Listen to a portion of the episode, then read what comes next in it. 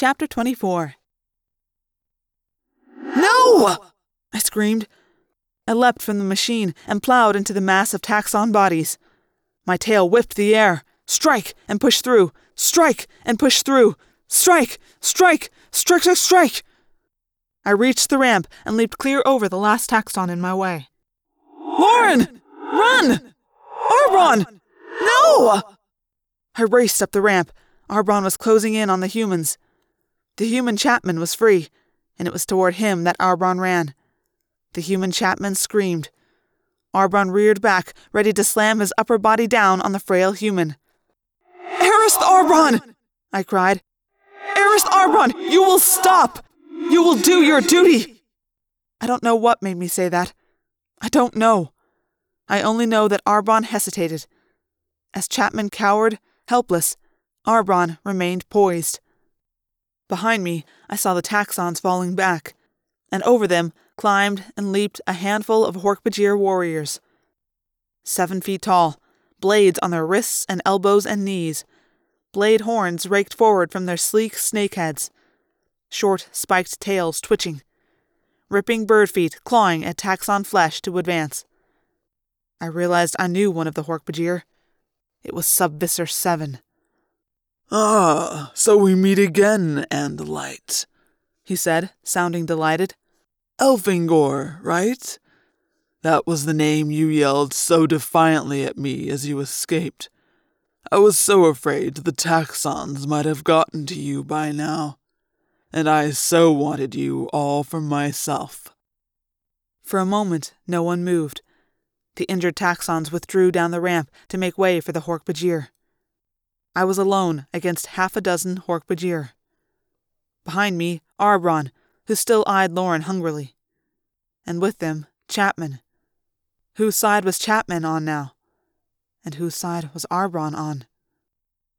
Surrender, Elfangor, Subvisor 7 practically purred. I won't kill you. I'll just use you. I'll leave this crude body and live inside your head. I'll wrap myself around your smug, arrogant, Andalite brain and make you my slave. And with your Andalite morphing power, run the galaxy before I'm done. It's either that or death, Andalite. There's no third choice. I saw Arbron turn away from Loren. He came to stand beside me, a massive ten foot long worm. Guess we're a long way from the good old Star Sword, eh, Elfangor? he said, with a touch of his old humor. We are one lost, lonely pair of Arists. Tell the Yeerk scum to dream on, Elfangor. Tell him we are Andalites. We don't surrender. You heard my friend, Subvisor 7, I said. You want me? Come get me.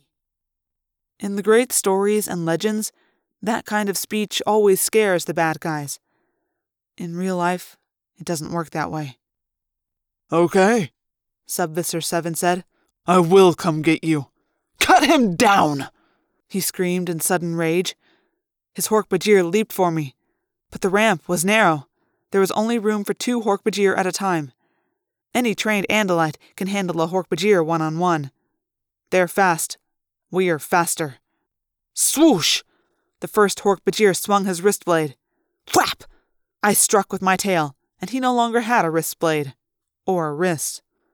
But the second Hork-Bajir shoved past him and got to my left. One of his comrades swung over the railing and leaped onto the platform to our right. And the wounded Hork-Bajir was still dangerous. The odds were getting worse very quickly. More Hork-Bajir were cramming onto the ramp, anxious to serve their subvisor. Battle exploded suddenly in rapid thrusts and slashes. Hork-Bajir blades made the air sing as they whipped their powerful arms and legs at me. Arbron did what he could, but a taxxon is helpless in a blade fight. The Hork-Bajir just climbed over him to reach me. Elfangor, look out! Loren screamed. Get him! What are you waiting for? Subvisor 7 roared. He's just one Andalite! I fell back under the pressure. I had no time to think. None. Only time to react. Only time to block deadly blows. I had been cut badly already, and it was only a matter of time. And then a new Hork-Bajir stepped forward. So, how are you enjoying the war, Arist Elfangor? He asked in Andalite Thoughtspeak. I was so stunned I almost missed the next blow. War Prince Alloran! In Hork-Bajir morph! Alloran spun. Before the subvisor could so much as twitch, Alloran had pressed his wrist blade against the Yeerk's throat. Don't move, Yeerk. Don't even breathe, Alloran said. Call off your men. Do it, or I'll laugh when your head goes rolling across the ground. Hold! The subvisor cried. Back away! The Hork-Bajir obeyed. They backed away. I panted and gasped for air. I was exhausted. I was bleeding. Loren ran over and pressed her hands against a deep gash in my chest. The pressure slowed the loss of blood. You're still alive, she said. I was so worried. No. Here's what we're going to do, Alloran said. The two humans and my two friends and I are going aboard the Jahar.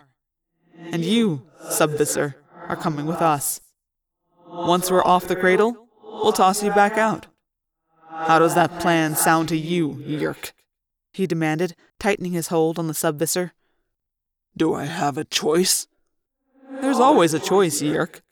I can cut you right out of that Hork-Bajir and feed your impotent slug body to my friend the Taxxon here. That's one choice. Or you can order your men back down the ramp. All the way down. Whatever became the Andalite reputation for kindness and gentleness?